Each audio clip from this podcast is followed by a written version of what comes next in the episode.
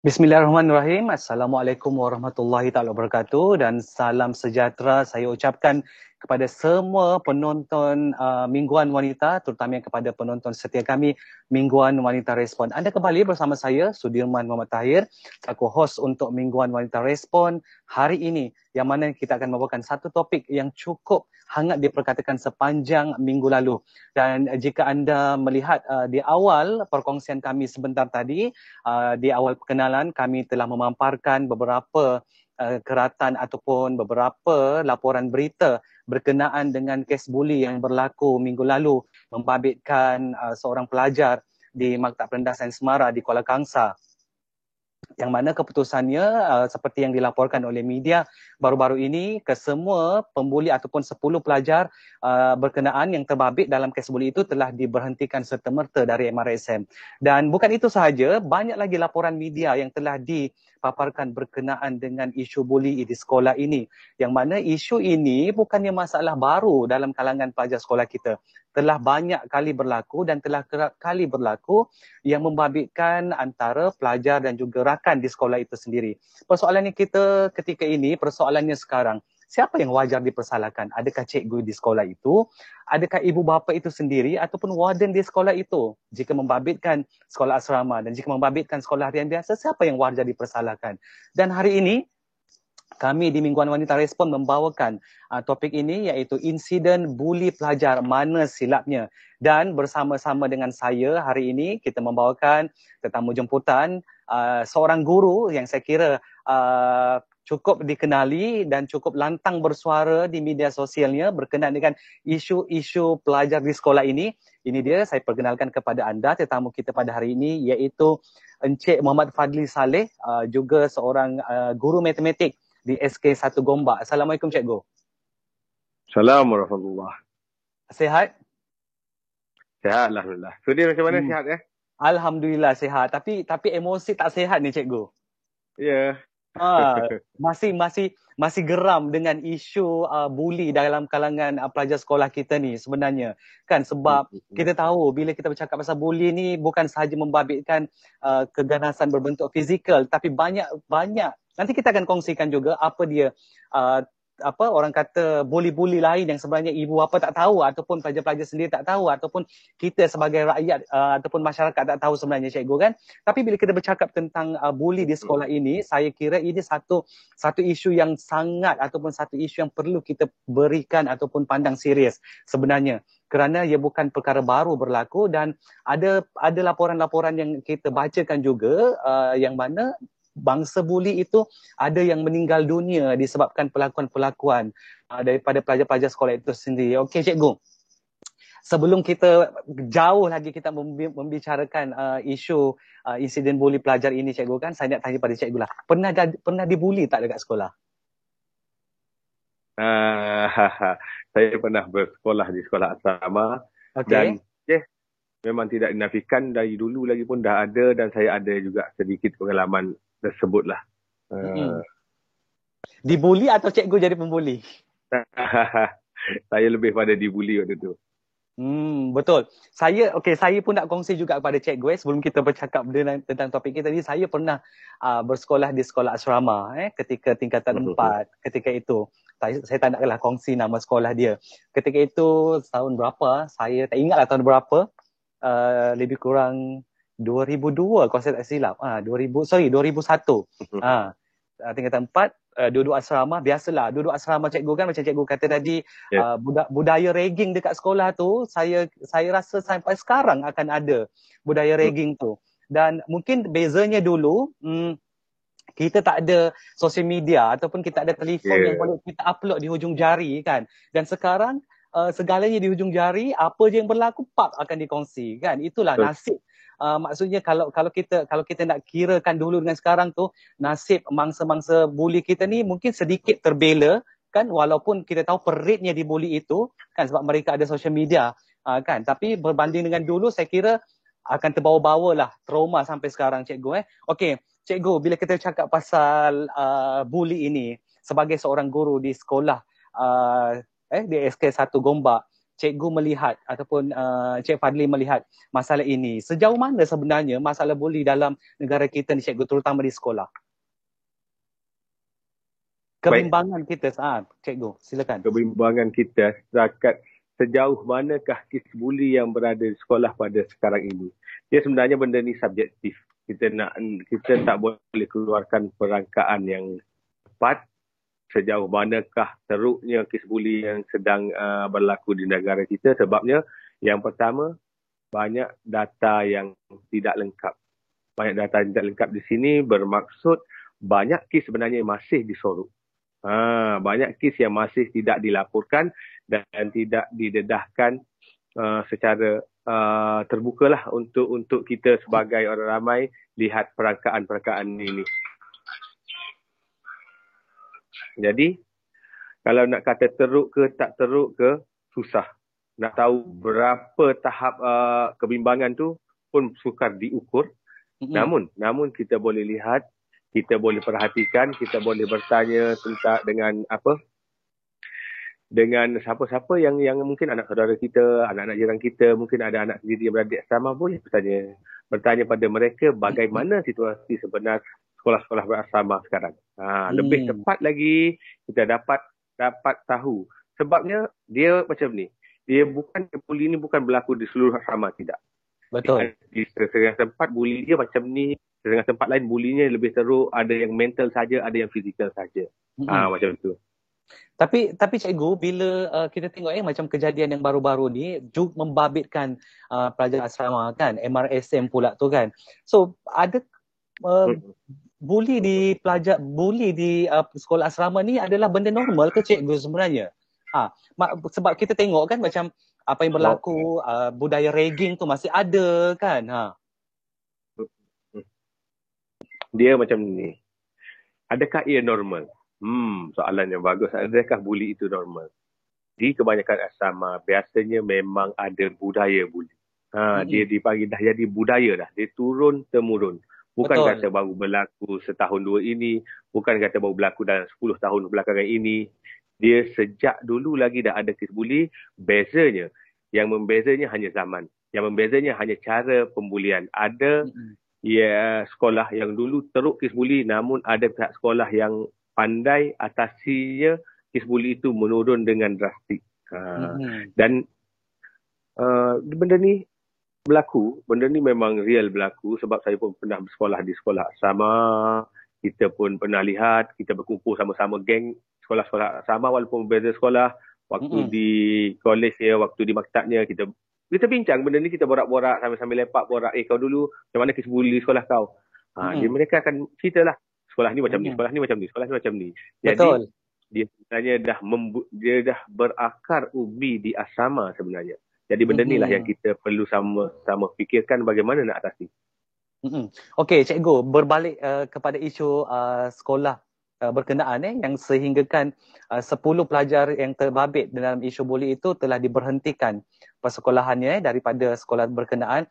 Sebagai cikgu eh uh, meletakkan diri sebagai guru uh, dan juga meletakkan diri sebagai ibu bapa juga eh sebagai ataupun masyarakat wajar tak cikgu dengan pemberhentian sekolah itu sudah cukup ke untuk uh, kita uh, mendidik ataupun kita mengajar uh, kelakuan buli uh, mereka dengan cara diberhentikan sekolah daripada sekolah berkenaan. Sebab kita tahu mungkin selepas ini uh, mereka boleh sahaja masuk uh, ke sekolah lain kan ataupun ke sekolah harian biasa kan kita tak tahu. Mungkin ha kan cikgu pada pandangan cikgu.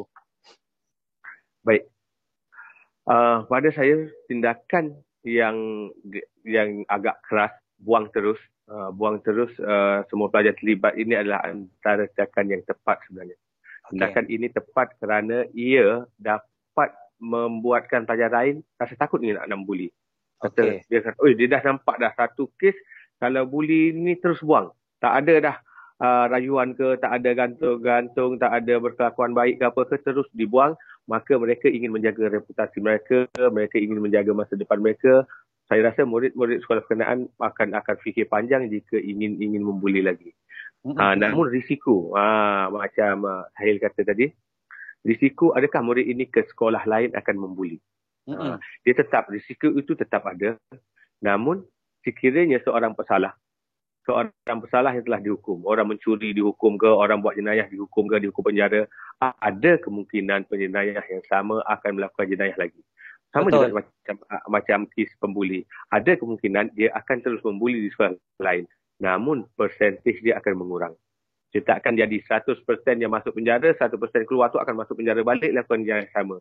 Mungkin 100% yang masuk penjara, 80% yang keluar itu memang berubah, totally berubah. 20% lagi yang tega sama hmm. macam kes-kes lain lah kes penagih dadah tak ada kes penagih dadah yang boleh dipulihkan kes penagih dadah yang tega kalau kes pembuli pula mungkin pembuli dia rasa hukuman itu memang uh, berat. Dia rasa dia memang menyesal. Dia takkan ulangi. Dia tak nak menghancurkan masa depan mereka.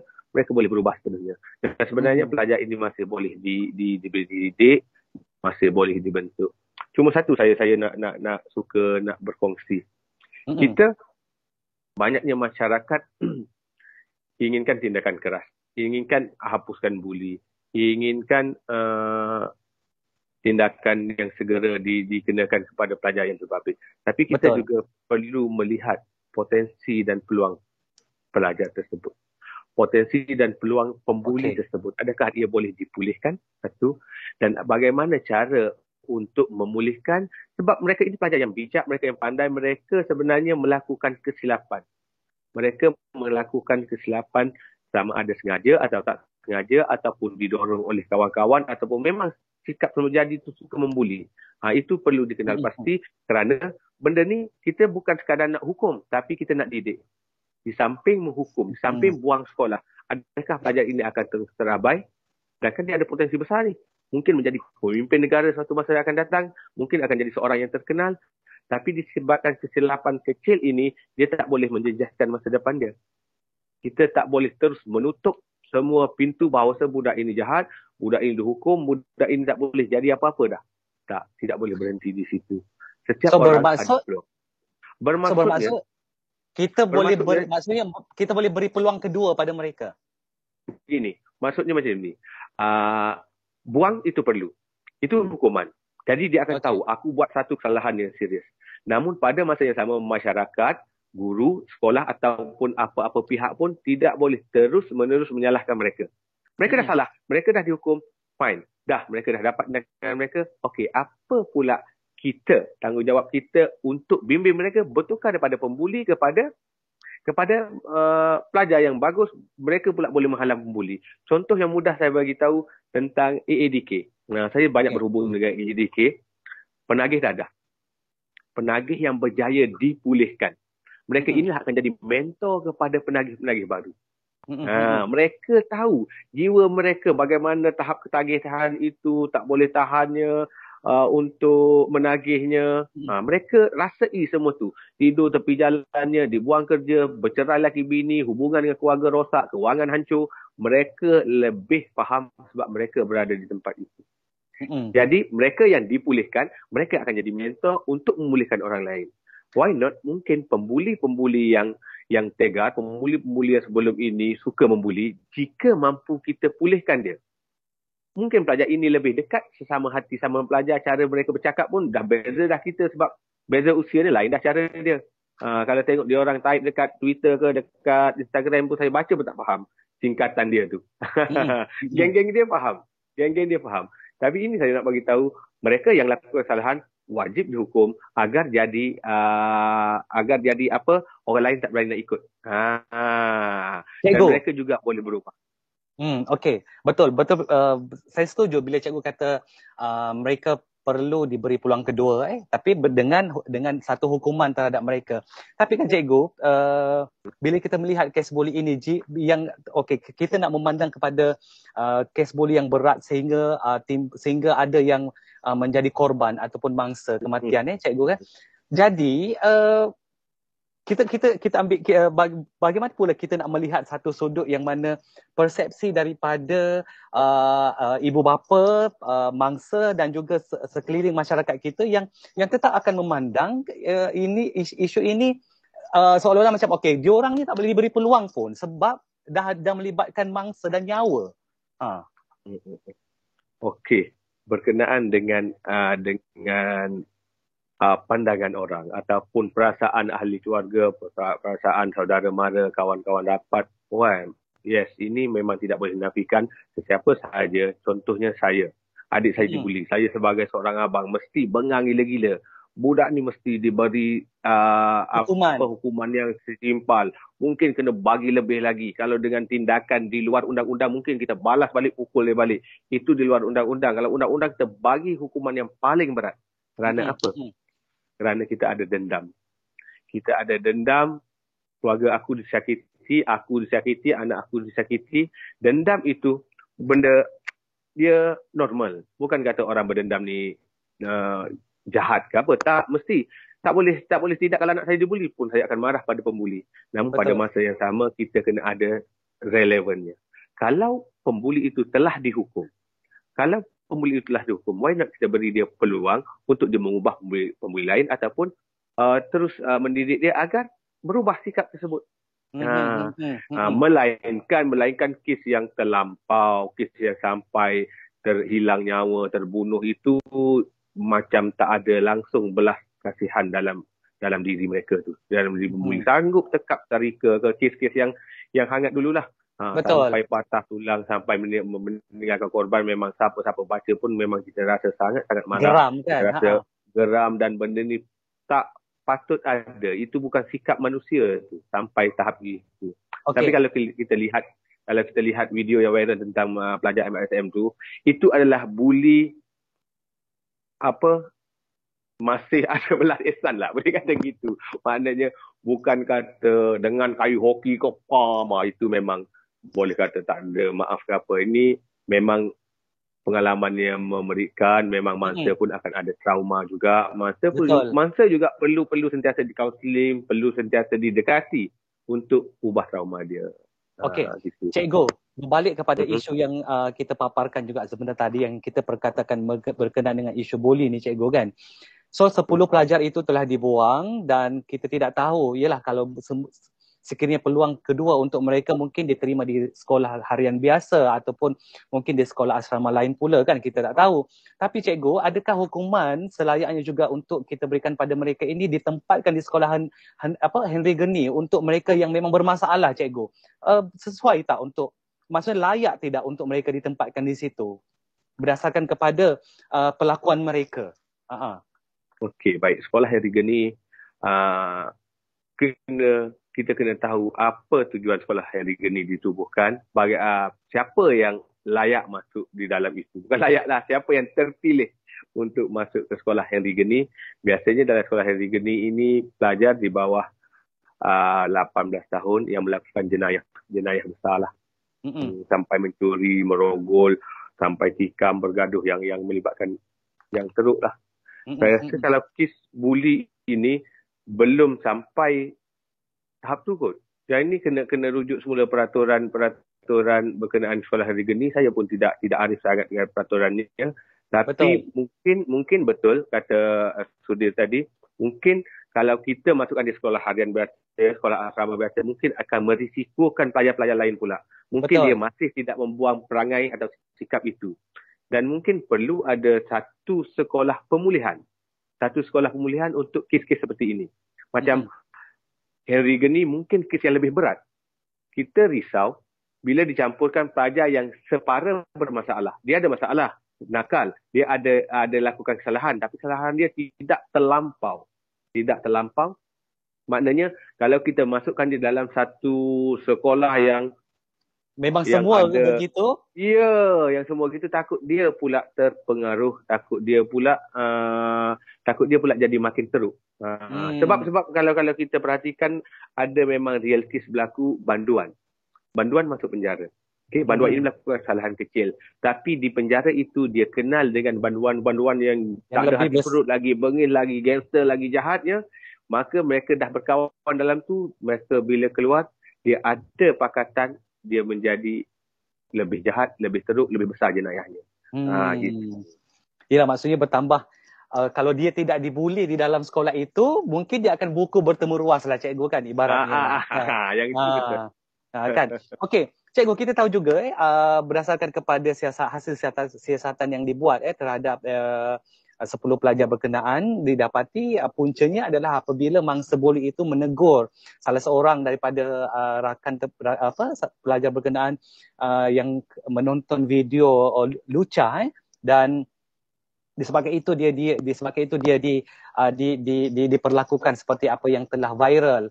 Jadi cikgu bila bercakap soal telefon bimbit ada juga eh dalam satu kenyataan laporan berita baru-baru ini keluar pendapat daripada seorang uh, ibu berkenaan dengan penggunaan telefon di sekolah asrama ini wajar dia dia mem, dia mem, dia memberi satu cadangan yang mana uh, telefon itu uh, memberi punca kepada uh, masalah sosial dan soalan saya cikgu uh, adakah telefon sebenarnya masih masih sebenarnya memang tidak dibenarkan di bawah ke mana-mana sekolah ataupun pada cikgu sendiri adakah telefon kegunaan telefon itu uh, memberi uh, orang kata kemudaratan kepada pelajar di sekolah dan uh, bagaimana sebenarnya kita nak mengatasi uh, penggunaan telefon ni? Macam saya kata tadi kalau zaman saya kita tak ada kita tak ada telefon secanggih sekarang eh.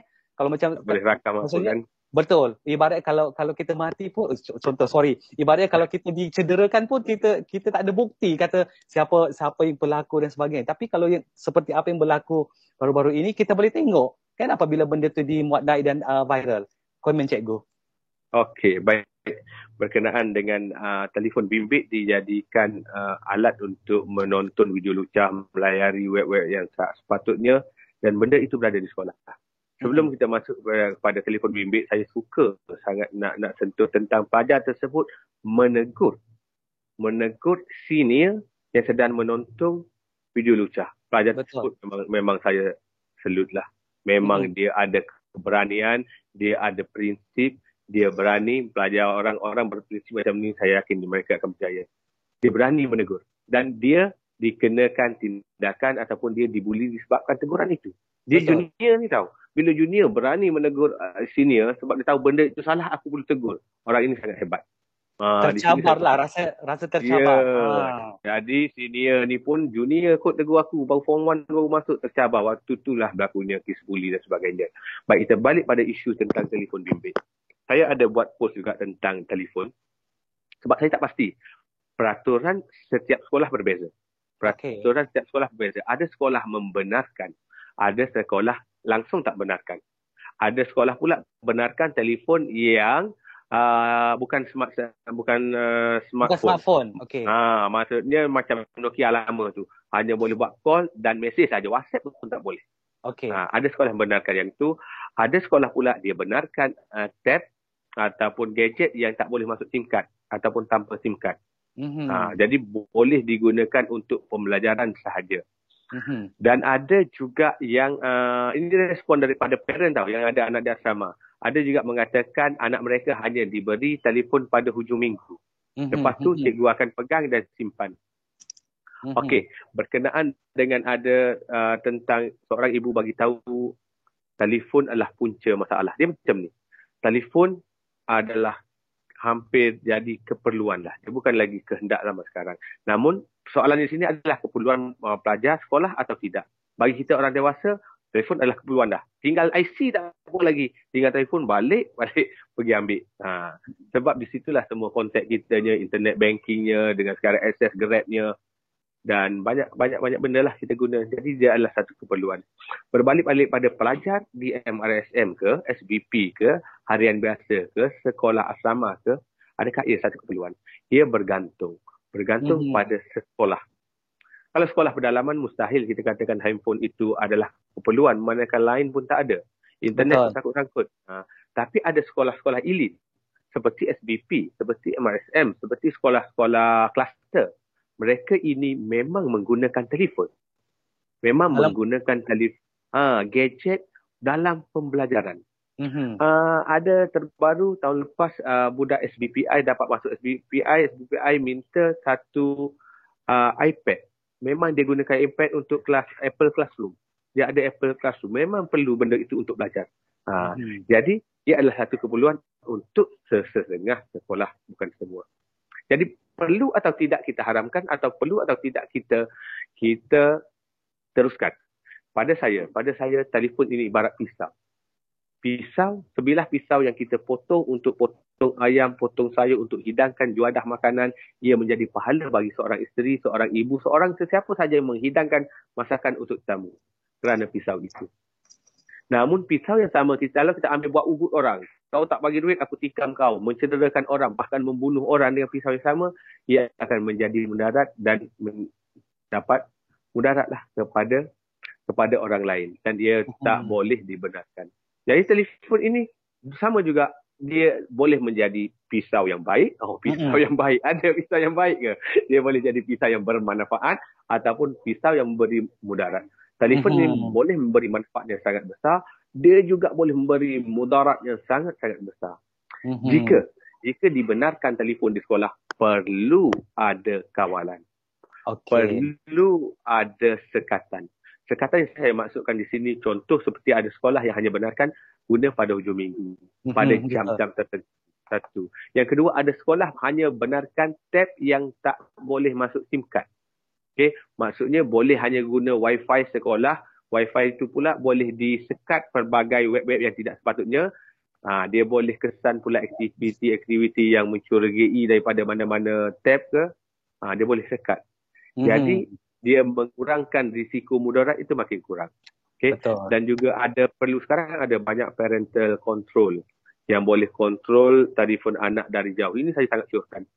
Kalau sekolah benarkan anak bawa telefon mak, uh, yang jenis smartphone lah, mak ayah di rumah, penjaga di rumah, kalau boleh wajibkan uh, apa install apps parental control ini. Yang mana dari jauh anak belajar di Jasin, anak belajar di Kelantan, ayah di Johor.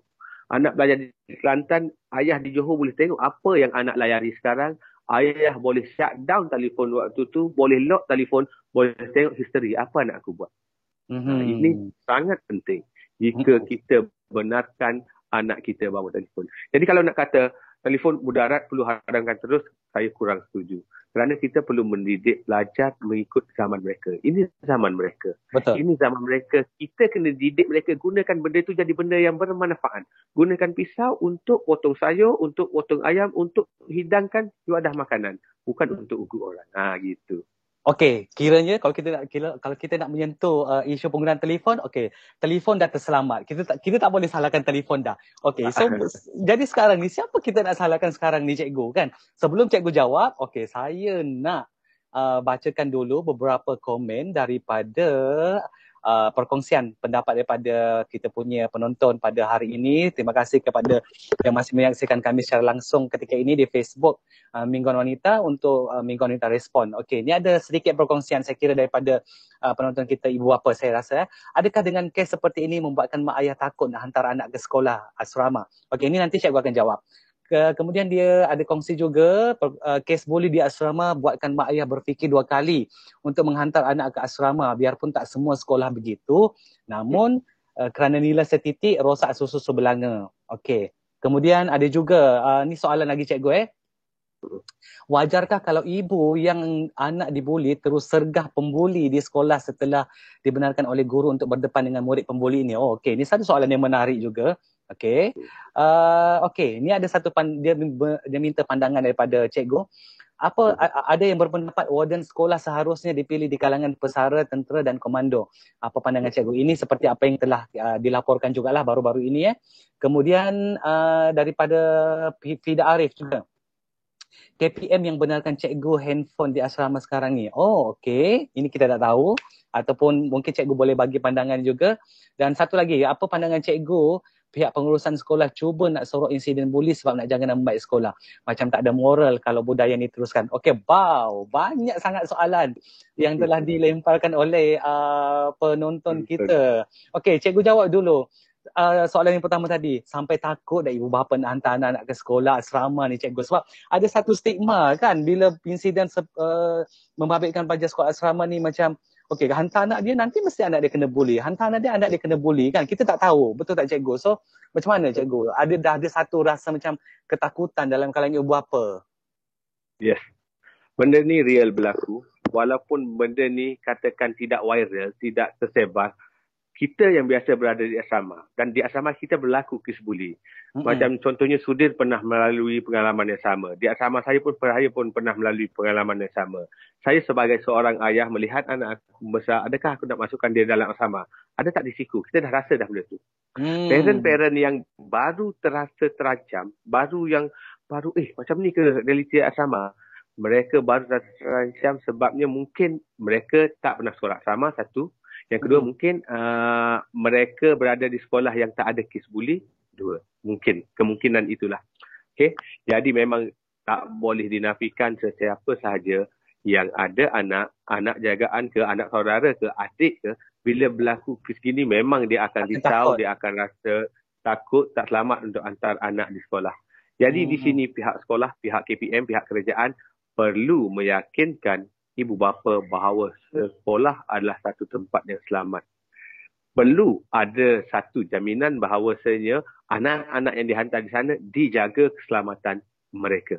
Memang terjaga ada kita rasa confident antara okey sekolah ni bagus tak ada kes buli ataupun pernah ada kes buli dah ambil tindakan tegas dan langsung dah tak berlaku dalam beberapa tahun kebelakang ingin kebelakangan ni dia akan jadi timbulkan kita rasa trust kita untuk antar anak tersebut jadi di sinilah kena balik-balik kepada tanggungjawab pihak sekolah, KPM dan juga kerajaan.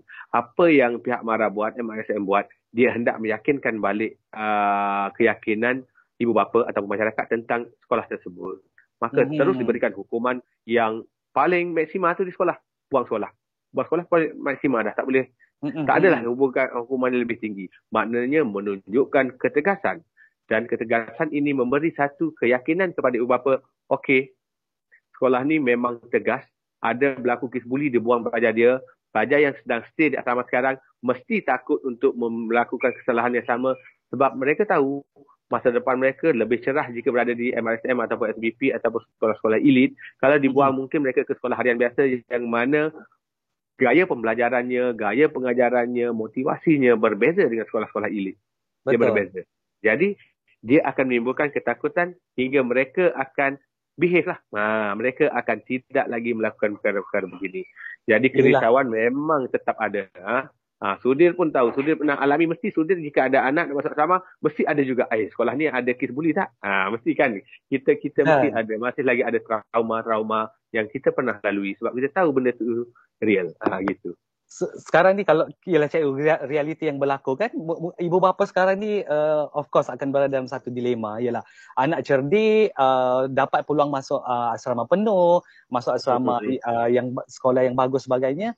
Kerisauannya mungkin lepas ni okey takut anak dibuli atau anak tu akan jadi pembuli kan. Saya kira ah, itu.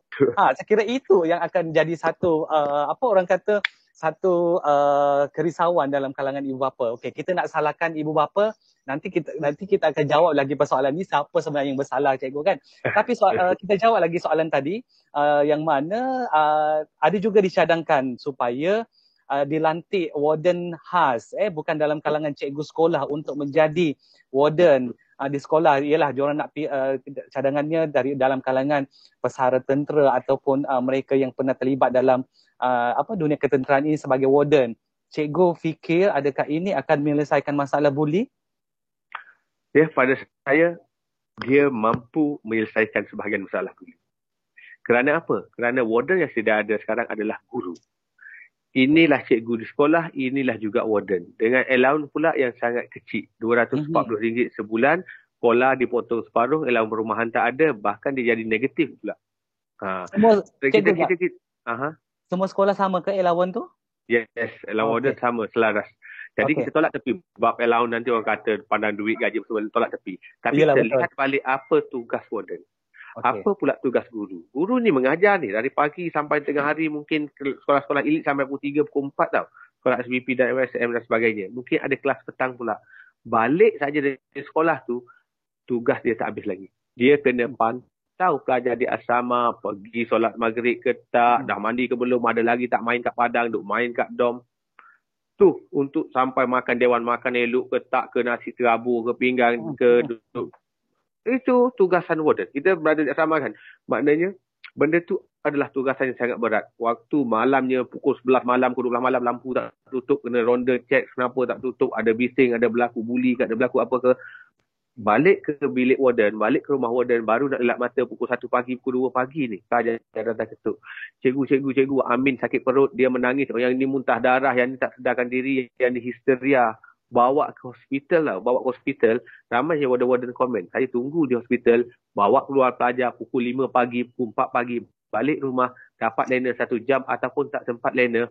Pagi tersebut, pagi esoknya dia kena masuk kerja balik. Mengajar pula kan? Mengajar pula. Tugas sebagai guru adalah hakiki. Dan benda ni dia tak putus-putus. Hari ini berlaku, esok mungkin ada lagi, mungkin lusa ada lagi. Dia memang memang tak putus-putus. Jadi memang dia adalah satu tugas yang berbeza sebenarnya. Jadi perlu wujudkan satu jawatan yang berbeza khas untuk warden. Jadi tak kisahlah daripada pesara tentera ke, ataupun berkata rela ke ataupun orang biasa Komando, boleh ha. boleh boleh apply ke tak kisahlah yang tu nombor dua tapi perlu ada satu pekerjaan yang khusus bagi warden saja jadi dia sepenuh masa memantau ha. eh ha. memantau sepenuh masa jadi waktu pagi pelajar di sekolah waktu tu waktu rehat dia waktu mm-hmm. tu contohnya macam dia tak bekerja lah ha, lebih kurang macam tu lah waktu rehat kita lah bila mm-hmm. sebaik pelajar pulang kat sama itu waktu bekerja dia itu waktu bekerja dia jadi dia tak ada masalah kena hantar pelajar sampai balik pukul 4-5 pagi ke. Pelajar pergi sekolah dia boleh rehat dah. Sampai tengah hari sampai petang pelajar masuk balik baru dia kembali bertugas. Itu satu. Yang kedua bila disebut tentang komando, bekasan tentera ataupun mereka yang yang pernah berkhidmat dengan agensi per, uh, keselamatan ni. Kenapa ada cadangan-cadangan begitu? Lebih berdisiplin. Disiplin sangat-sangat tinggi. Kalau kita lihat uh, askar, disiplin sangat tinggi. Kawan saya masuk Kawan saya ni seorang yang sangat tak, tak sangat tidak berdisiplin. Bangun lambatnya, bilik bersepahnya. Suatu hari dia masuk dapat uh, panggilan QDM. Tentera. Uh-huh. Tentera. Dah, bukan QDM, TLDM. Dia dapat uh, panggilan untuk TLDM. Dia masuk sana. Saya jumpa dia balik 6 bulan lepas tu. Totally berubah. Hmm. Dia bangun awal pagi, bangun terus kemas ni. Katil yang tak pernah dikemas berbelas-belas tahun sampai dia umur 18 tahun tu. Balik daripada uh, cuti tu je bangun pagi subuh, dah bangun solat subuh di masjid, katil dah kemas elok, bilik rapi. Itu memang diterap budaya sebagai tentera, sebagai polis budaya sivilen sangat tinggi. Dan hmm. kita percaya mereka yang ada background keselamatan ini, mereka jiwa mereka lebih besar, mereka lebih disiplin, mereka lebih berani dan pelajar lebih gerun. Orang hmm. dengar, weh, dia bukan komando ni, jangan buat main dengan dia ni.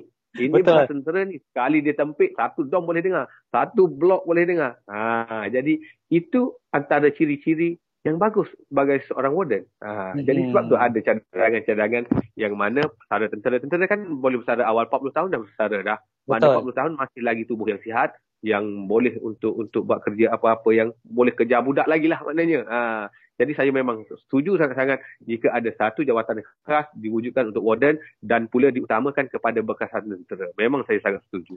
Cikgu, adakah perkara ini akan uh, adakah perkara ini uh, akan menjadi sesuatu yang mudah untuk dilaksanakan ataupun mustahil nak dilaksanakan cikgu? Okey. Ha. Bila kita memberi pandangan, memberi pendapat, kita perlu juga lihat benda ni uh, relevan atau tidak, boleh dilaksanakan atau tidak. Bendanya hmm. boleh tapi sukar. Kenapa hmm. sukar? Sebab dia melibatkan sangat banyak jawatan, sangat banyak jabatan. Dia perlu wujudkan satu peluang pekerjaan yang baru, GPA buat perlu buat senarai gaji yang baru, bermula Betul. dari mana ke mana, kenaikan tahunan apa semua. Dia perlu, mungkin dia akan ambil masa 5-6 tahun lagi. Tapi ia still memang boleh buat. Tapi kita hmm. kata, eh benda ni susah nak sana ni. Kena naik parlimen, kena bahas itu ini, kena lulus itu, kena lulus ini, kena ada perjawatan, kena ada temuduga, kena ada uh, skim gaji dia tersendiri, kena ada skim pencen ke, KSP ke. Memang benda ni rumit. Kalau kita pandang benda ni susah, susah nak buat ni, tak boleh buat dalam masa setahun dua ni. Kalau kita tak bermula, bila akan bermula? Mm-hmm. Kalau benda ni kita bermula lima tahun lepas, mungkin hari ini dah pun ada jawatan tersebut. Dan cadangan tentang warden ini ditukarkan kepada jawatan tetap yang mana pihak luar yang akan jadi warden. Sama ada bersara tentera ke, tak kisahlah. Kita ambil orang awam ke, tak kisahlah. Sebenarnya dah lama dah di... di, di Dicadangkan. Dicadangkan oh, rintihan daripada para para guru yang menjadi warden. Sebenarnya, ha, sebenarnya uh, Sudir ya, kalau Sudir nak tahu, boleh katakan 90% atau mungkin lebih warden yang berada, yang bertugas jadi warden sekarang, mereka tak nak menjadi warden. Mm-hmm. Mereka terpaksa jadi warden. Yalah. Mereka tahu beban tugas sangat-sangat berat. Apa-apa kes berlaku je kat pelajar dia yang mereka kena. bertanggungjawab, betul. Ya, mereka bertanggungjawab. Ha, hmm. Jadi, ya, bila kita kata benda ni susah lah nak laksanakan, wah, kita cari cara lain lah. Yang susah tapi boleh memberi uh, satu pilihan yang, yang yang besar, why not kita mulakan hari ini? Mulakan betul. bahas di parlimen, mulakan buat skim gajinya, mula wujudkan pejawatannya, mula temu duganya. Why not? Mungkin lima tahun lagi 2027 2028 dah ada jawatan tetap warden kan bagus. Ha gitu Yelah, saya betul. Satu cadangan yang bagus juga sebenarnya kan cikgu sebab kalau yelah kita fikir jika jawatan ini tidak diberikan kepada individu tetap eh ataupun bukan dalam kalangan cikgu itu sendiri, saya kira masalah-masalah di asrama ini mungkin dapat dikurangkan eh sekaligus orang kata isu buli dalam kalangan uh, pelajar di sekolah ini orang kata dapat dikurangkan bukanlah sehingga adanya satu kematian lagi kita nak dengar berita-berita kematian di sekolah kan. Kita kita dah cukup dah dengan berita-berita yang sebegitu. Jadi kita kalau boleh kita nak berhenti menghentikan budaya buli ini dalam kalangan pelajar baik dari sekolah harian, sekolah asrama penuh ataupun sekolah uh, MRSM dan sebagainya kan. Tapi mm, ini juga saya kira kalau cikgu bersetuju eh saya kira perlu mendapat sokongan daripada uh, uh, orang kata pihak sekolah dan juga ibu bapa yang yang mungkin akan kita kita percaya akan ada suara-suara yang mungkin tidak bersetuju apabila orang luar ini dilantik menjadi warden khas eh uh, contoh dalam kalangan pesara uh, pesara tentera sebab kita tahu mereka telah dilatih dan juga didisiplinkan dengan uh, satu uh, kaedah Uh, disiplin yang sangat sangat uh, tough eh ketika mereka dalam uh, dalam unit beruniform itu. Jadi mungkin ibu bapa ini takut oh nanti anak dia pula kena kena dera dekat sekolah kan? Nanti anak dia pula jadi mangsa macam ni kan cikgu? So pada cikgu sendirilah ha. So kita nak memuaskan hati semua orang ni kita, kita sangat sukar cikgu eh. Banyak banyak perkara kita perlu perlu pandang. Kadang kita nak fikir pula oh ada ibu apa tak nak? Adik ibu apa lebih suka kan? Ha. Okey betul. Saya kata tadi untuk memuaskan hati semua orang adalah bukan sangat sukar sebenarnya adalah mustahil. Mustahil terus nak puaskan hati semua orang. Tapi Betul. jika sesuatu keputusan itu mampu memberi kepuasan kepada majoriti orang, 90%, lah 80% memang puas hati benda ni memang mampu mengubah masalah yang ada, mampu menyelesaikan masalah yang ada, boleh teruskan. Dan tentang kebimbangan, kebimbangan parent kata, ui ni bekas komando ni sekarang dilempang anak aku, dia terajang anak aku, dia patah rusuk anak aku pula. Yeah. Mesti, mesti uh, diberi jaminan bahawa benda itu tak berlaku. Siapa yang akan beri jaminan? Orang yang menawarkan pekerjaan, yakni kerajaan lah. Kerajaan hmm. perlu listkan garis panduan warden ini tugas dia bagaimana je tahap mana je dia boleh boleh uh, mendidik pelajarnya sampai tahap mana je. Ha, denda je sakat sakat mana. Dia kena ada garis panduan tersebut agar agar jika ada ke apa orang kata terlebih hukum atau dan sebagainya mereka boleh dikenakan tindakan, mereka Tindakan. boleh berhentikan, ditukarkan. Mm-hmm. Jadi benda ni, okey, parent kata, okey. Maknanya hard limit seorang warden, maknanya sampai tahap ni, dia tak boleh sampai tumbuk anak aku, balon dengan rotan, suruh berdiri dengan padan 3 jam macam tentera kena denda, tak boleh pikul kayu balak lari 5 km ke, dendaan-dendaan tentera kan. Ha, memang dia tak boleh buat tu, tapi hak dia macam ni, macam ni, macam ni. Okey. Okay.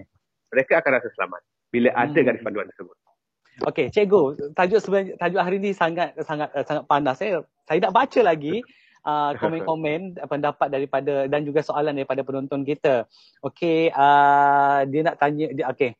Uh, dari okay, asalkan bukan cikgu biasa ha, kalau khas cikgu untuk asrama je okey okey dia bersetujulah. Eh uh, kemudian ada lagi daripada penonton kita bagus tajuk hari ini mengikut perkembangan semasa. Terima kasih kepada Minggu Wanita yang membawakan tajuk kita.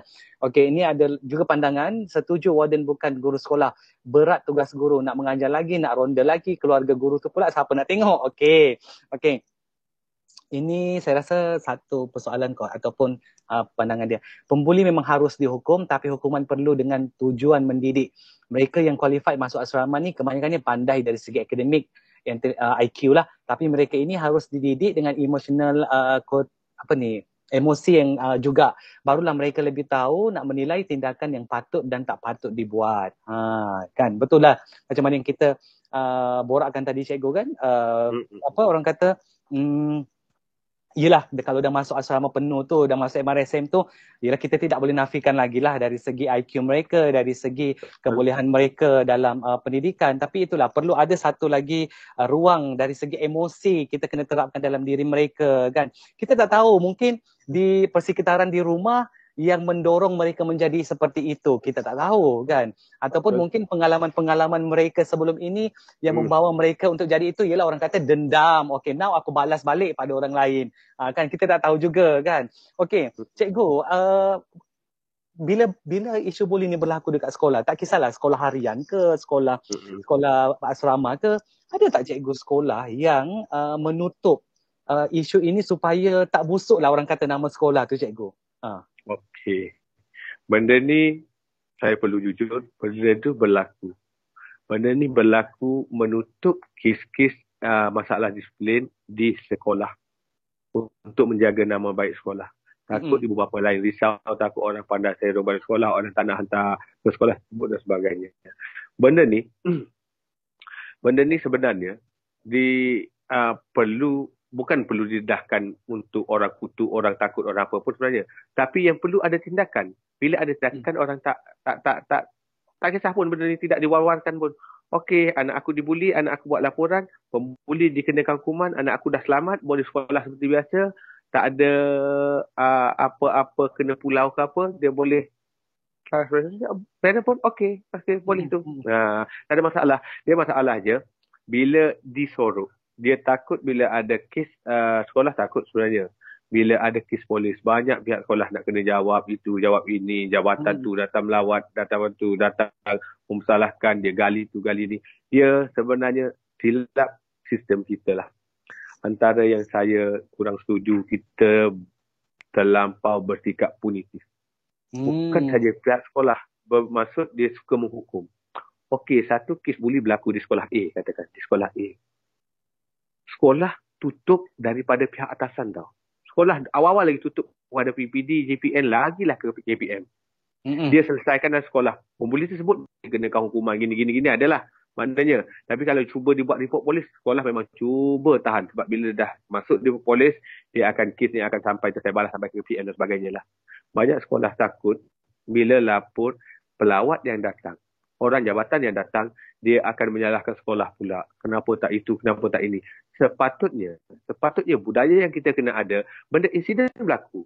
Kena lapor. Memang, ya kemalangan ataupun kejadian-kejadian seperti ini sentiasa berlaku di mana-mana. Seluruh dunia lah berlaku. Apa tindakan kita? Tindakan kita selesaikan. Yang datang pula sepatutnya guide Wih, kenapa boleh berlaku gini? Bukan menyalahkan. Bila bila budaya menyalahkan ini membuatkan kita takut, kita bersorok. Sama juga seorang anak kecil. Seorang anak kecil, dia mungkin mencuri. Dia mungkin cubit kawan. Dia mungkin buat sesuatu kesalahan. Bila kita tanya dia, adik buat tak? Tak. Kenapa dia tidak mengaku dia menipu? Kenapa budak itu menipu dan tidak mengaku? Kerana dia tahu kalau aku mengaku, aku dihukum benda yang sama, psikologi yang sama bermain di di di fikiran pentadbir, di fikiran pihak sekolah. Sekiranya benda ini tersebar ke atas, yang akan datang PPD, JPN, Nazir, KPM datang ke sekolah akan serang kami. Akan menyalahkan aku, menyalahkan guru-guru aku, menyalahkan uh, segala sistem yang ada, semak pula benda-benda tak berkaitan untuk mencari salah. Di sini benda yang kita sangat perlu ubah.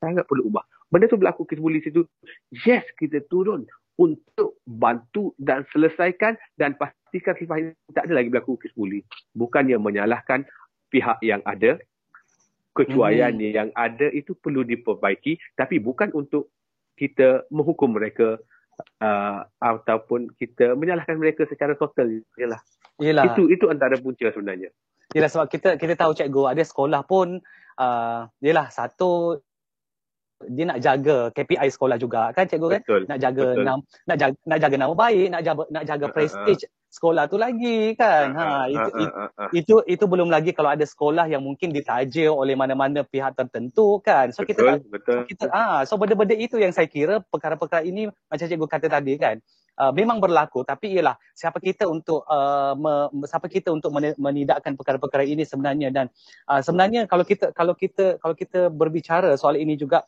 kalau kita pusing kat situ pun cikgu tak akan habis. Sebab kita tahu orang ini akan salahkan orang ini orang ini akan salahkan orang ini kan? Yeah. so hujung-hujung yang yang yang uh, penamatnya nanti adalah mereka yang menjadi mangsa buli itu sendiri. Sama ada dia akan terus uh, hidup dan meneruskan kehidupan ataupun dia akan berakhir dengan kematian kan? So kita kita ini sahaja. Saya kira kalau tidak tiada sebarang kata putus daripada semua pihak saya kira perkara ini akan berterusan menjadi satu masalah di dalam kalangan uh, ataupun uh, menjadi masalah dalam sistem pendidikan kita. Uh, sehinggalah saya saya tak tahu mungkin akan berterusan sampai bila-bila cikgu kan?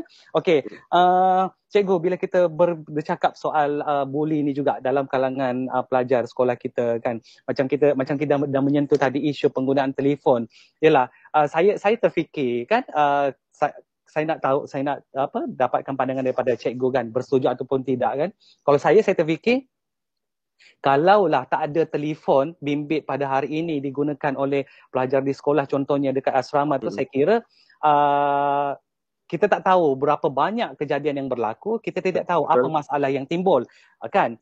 Uh, dan uh, ada juga yang mungkin ber, tak bersetuju kenapa nak kena bawa telefon bimbit. Jadi uh, sebagai uh, sebagai cikgu yang uh, berdepan dengan situasi sama di sekolah juga. Saya kira ada mungkin pelajar yang bawa telefon bimbit cikgu kan. Uh, so kewajaran untuk kita membawa, tele- membawa telefon ni maksud berdasarkan apa yang berlaku uh, so cikgu bersetuju. Maksudnya jika sesuatu perkara itu ya macam kalau sekarang kita tengok uh, sikit-sikit je nak viral sikit-sikit je nak kongsi kat sosial media. So ada cikgu bersetuju tak bila perkara-perkara ini dikongsikan di media sosial seterusnya menjadi perhatian masyarakat kita? Okey. Dia macam ni uh, kalau kita nak katakan, oh ni sebab punca telefon lah berlaku kes bullying. Adakah 10 tahun lalu sebelum uh, wujudnya telefon bimbit, sebelum wujudnya Nokia 3310 kes bullying tak wujud di sekolah? Tidak. Jadi puncanya bukan dari telefon bimbit. Bukan daripada telefon bimbit. Punca kes bully tersebutlah. Telefon bimbit, yes, ada memberi mudarat. Tapi punca bully bukan dari telefon bimbit. Dan soalan tentang, sudah tanya tentang adakah bila rakam kita viralkan patut atau tidak uh, benda ni? Sebab kerana adanya telefon benda ini boleh didedahkan sisi gelap sisi buruk. Keburukan sekolah keburukan yang sebelum ni masyarakat tak nampak. Bila kita siarkan orang baru nampak sesuai atau hmm. tidak? Dia dua. Satu sesuai satu tidak. Hmm. satu sesuai ini untuk memberi pendahan orang ramai buka mata. Wah rupanya benda ni berlaku di sekolah. Benda ni berlaku di pusat jagaan kanak-kanak. Pernah viral video-video CCTV ha, tentang uh, pengasuh sepak budak lah, lempang lah, ponyoh kepala lah. Semua orang tengok dengan rasa geram. Lepas tu semua orang alert. Dia memang perlu ada pada dana ini. Yang tidak setujunya, bila semata-mata sebar untuk memburukkan, menghina, memfitnah, membuatkan benda tu lagi buruk. Benda tu dah sebar dah. Orang hmm. dah tahu dah. Dia tambah lagi. Tambah lagi semata-mata kerana ada dendam, nak menyakiti sesuatu pihak, nak memburukkan sesuatu pihak, pihak sekolah hmm. ke, guru ke, pelajar ke, bangsa ke, pembuli ke, tak kisahlah. Dia saja nak menyemarakkan api. Ini ini tak ini tak betul. Ini tak betul. Yang betulnya sebar saya setuju. Sebab benda ni kalau tak tak ada, tak tersebar video 10 saat tersebut, benda ni orang akan terus berlaku je sepanjang masa di seluruh, yeah, di seluruh yeah. Malaysia. Satu tersebar, sekolah tersebut ambil tindakan tegas, seluruh sekolah asrama di Malaysia confirm akan tekankan kepada pelajar mereka jangan Betul. membuli atau tindakan tegas akan dikenakan. Ya. Memang so, memang ada keperluan. Ya, saya sokong kita terus viralkan. ha, adalah, adalah sebab kita tak nak isu-isu sebegini berterusan sampai bila. Kita dah masuk yeah. 2000 tahun depan kita dah 2022 cikgu kan. Uh. Satu isu ketamadunan ini saya kira macam oh cukuplah cukup sebab kita kita berada dalam satu uh, zaman yang saya kira serba-serbi mencabar kan. So takkan benda-benda isu-isu seperti ini pun kita nak teruskan lagi sedangkan banyak perkara yang kita perlu pandang ke depan. Okey, cikgu mungkin uh, di penghujung eh uh, minit yang terakhir ini so uh, sebagai seorang cikgu juga melihat isu yang berlaku ini. Saya nak berbalik kepada soalan saya di tengah-tengah tadi. Siapa yang kita nak persalahkan siapa yang bersalah sebenarnya cikgu. Sebab ialah ibu bapa menghantar anak ke sekolah dengan harapan anak dia akan belajar bersungguh-sungguh dan keluar menjadi orang yang baik kan. Uh, dan ibu bapa juga, uh, sorry, uh, cikgu juga tugasnya adalah untuk mendidik pelajar itu sendiri uh, berdasarkan kepada tanggungjawab mereka sebagai seorang cikgu. Dan di asrama kita ada warden yang dipertanggungjawabkan untuk uh, memantau ke, uh, kehidupan seharian anak-anak mereka di di asrama kan. Jadi uh, kita nak salahkan uh, siapa? Ibu bapa, pelajar itu sendiri, sistem pendidikan kita ataupun social media itu sendiri cikgu. Uh. Okey, baiklah. Wah, soalan penutup ni bagus ni. Siapa yang perlu salahkan? Dia macam ni. Selagi mana kita main blaming game, kita saling tuding jari, saling kata orang tu salah, orang ni salah, orang ni salah, benda takkan settle. Sekarang apa yang kita kena buat? siapa yang salah ni cikgu habis tu tak boleh salahkan habis tu siapa yang salah apa mm-hmm. yang kita kena buat apa kita buat? Kita kena terima kenyataan kes buli memang berlaku. Bukan saja di mana saya sebut di sekolah asrama-asrama lain sekolah asrama biasa ke sekolah harian biasa ke sekolah asrama penuh ke sekolah vocational ke tak kisah. Memang wujud. Benda ni tak boleh dinafikan. Tak percaya tanya mana-mana pelajar yang pernah berada di asrama tanya anak-anak kita yang berada di asrama. Cuma bezanya buli itu seteruk manakah? Ada yang tak ada sentuhan fizik tapi bully mental, bully emosi. Jadi kita tak perlu nak kata, ibu apa ni salah. Oh pelajar pembuli itu salah. Oh hmm. border yang tak menjaga. Oh sistem ini saling menyalahkan. Oh kerajaan ke itu ini tak. Takkan mengubah apa-apa. Yang mengubah apa-apa, yang pertama kita terima. Kes bully berlaku. Yang kedua, kita kena cari jalan penyelesaian untuk benda ni takkan berulang atau at least dapat dikurangkan ke tahap paling minima antara yang idea-idea wujudkan wardennya itu semua dalam penyelesaian tau. Wujudkan warden dari kalangan senteranya ataupun hadkan penggunaan telefon bimbitnya ataupun mungkin boleh letakkan CCTV di di kawasan asrama yang mana boleh diakses oleh ibu bapa mungkin ha, mungkin pelbagai ciri keselamatan diperkenalkan peraturan-peraturan baru yang lebih ketat ini akan menimbulkan keyakinan pada ibu bapa yang benda-benda macam ni akan menyelesaikan masalah. Kalau hari ini hmm. kita blame, okey kes boleh berlaku sebab pelajar itu ada sikap buli. Sekarang ni guru kaunseling dipersalahkan kerana tak kaunseling pelajar sekolah tersebut. Settle tak masalah. Tidak settle. Betul. Betul. Uh-huh. Kita sekarang mencari masalah cukup senang. Punca masalah itu cukup senang. Mencari jalan penyelesaian itu yang agak susah. Yang paling susah adalah pelaksanaan. Kita asyik kaji kaji, kaji tanpa tindakan. Ini satu tindakan yang cukup silap. Yelah. Ada isu, ada apa-apa kaji. Oh, bebanan bed berat. Oh, isu disiplin murid. Oh, isu buli, isu ponting, isu keciran. Kaji, kaji, kaji. Apa tindakan? Kita nak lihat tindakan yang memberi impak kepada sesuatu masalah itu agar masalah itu diselesaikan atau at least dapat dikurangkan. Hmm, itu dia kaji kaji kaji itu ayat itu dialog biasa tu cikgu. Ha, kan. Okeylah. Uh, tadi cikgu ada menyentuh juga tentang uh, back sekolah. Saya kira satu isu yang menarik juga. InsyaAllah nanti kalau kita ada masa kita kita bawakan isu itu pula sebab tahun depan kita nak mulakan persekolahan baru pula juga kan cikgu. Okey uh, saya kira uh, terima kasih saya ucapkan kepada tetamu kita pada hari ini untuk mingguan minta respon kita Cikgu Muhammad Fadli Saleh dari SK 1 Gombak iaitu juga uh, Cikgu Matematik di sekolah SK 1 Gombak. Di atas per- perkongsian kita berkenaan dengan insiden buli pelajar di mana silapnya kita de- kita dah dengarkan tadi panjang lebar penerangan dan juga perkongsian daripada uh, Cikgu Fadli kita dan juga beberapa pandangan daripada uh, penonton uh, Facebook kita. Dan terima kasih sekali lagi saya ucapkan saya mewakili seluruh tenaga kerja produksi Mingguan Lintas Respon. Nak ucapkan ribuan terima kasih kepada semua yang menyaksikan kami. Uh, dan semoga eh semoga uh, budaya buli dalam kalangan uh, pelajar sekolah kita ini dapat di uh, orang kata dihentikan. Eh dan dan saya nak menyeru jugalah kepada semua kepada semua pihak untuk kita duduk uh, bersama kita cari satu titik tengah untuk kita menyelesaikan.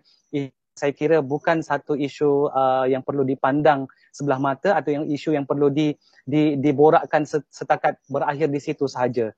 Kerana ini melibatkan masa depan pelajar sekolah itu sendiri dan juga nyawa anak-anak kita di sekolah. Jadi sekali lagi uh, saya Sudirman Tahir mengundurkan diri untuk uh, episod hari ini. InsyaAllah panjang umur kita berjumpa lagi pada episod akan datang dengan topik yang uh, terkini dan juga semasa khas untuk anda di Mingguan Minta Respon. Sekian. Assalamualaikum warahmatullahi wabarakatuh. Assalamualaikum warahmatullahi wabarakatuh.